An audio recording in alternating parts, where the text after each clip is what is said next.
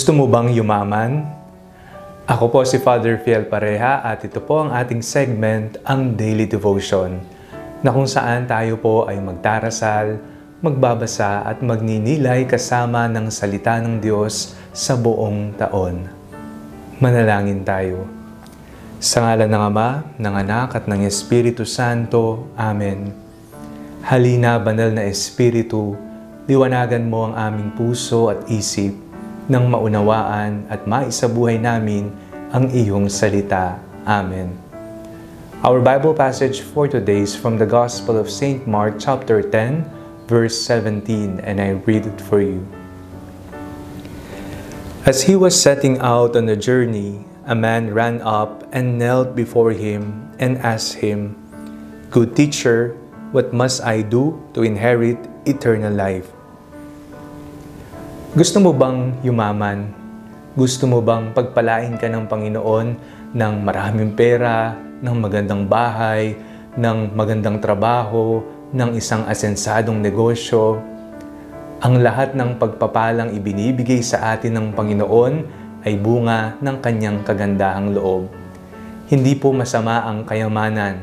Sa katunayan, ito'y palatandaan na tayo'y patuloy na kinakalinga ng Panginoon.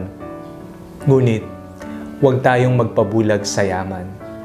Ano man ang ating natanggap sa Panginoon, ano man ang biyayang ating nararanasan sa ngayon, ito man ay maliit o malaki, hindi ka man mayaman sa salapi, ngunit mayaman ka sa pagkakaibigan, hindi ka man mayaman sa material na bagay, Ngunit ikaw ay saktong namumuhay sa araw-araw, nakakatanggap ng isang disenteng trabaho, may nakakain sa araw-araw. Lahat ng ito ay mga uring pagpapala ng Panginoon na patuloy niyang ibinibigay sa atin.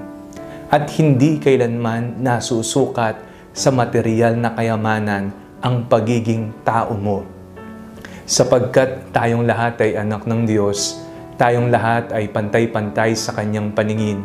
Tayong lahat ay mayroong dignidad at kailangan natin itong pangalagaan. Ang mga taong nakatanggap ng maraming pagpapala, ang mga taong biniyayaan ng kayamanan na material ay hindi para sa kanila lamang. Sa katunayan, kapag malaki ang ibinigay sa iyo ng Panginoon, malaki rin ang iyong pananagutan You are a steward of the blessing that the Lord has given you. Ang biyayang yan ay hindi lamang para sa iyo o sa pamilya mo, kundi ang mga ito ay para rin sa iba. You ought and you need to share the blessings that you receive from the Lord. Be a blessing to other people. Higit sa yaman ng mundo, sana ilaan natin ang ating enerhiya ang lahat ng ating lakas at panahon sa pag-iipon ng kayamanan na hindi nalulusaw, nawawala o nasisira. Ang kayamanan na tinutukoy sa ating pagbasa ngayong devotion na ito, ang kayamanan sa kalangitan.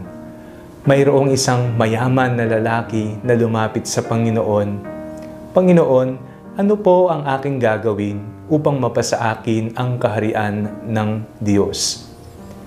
Sinabi ng Panginoon ang mga batas, ang mga kautusan ng Panginoon, at ang tugon ng lalaki, ginawa ko po yan, sinusunod ko po ang mga yan.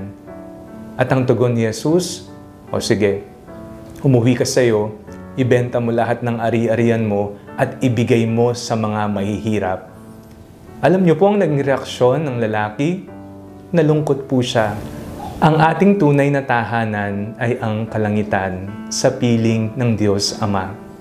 Sa kahuli-hulian ng ating buhay, tayo po ay husgahan hindi sa dami ng kayamanan natin dito sa mundo, kung hindi sa yaman ng pagmamahal na ibinigay natin sa ating kapwa.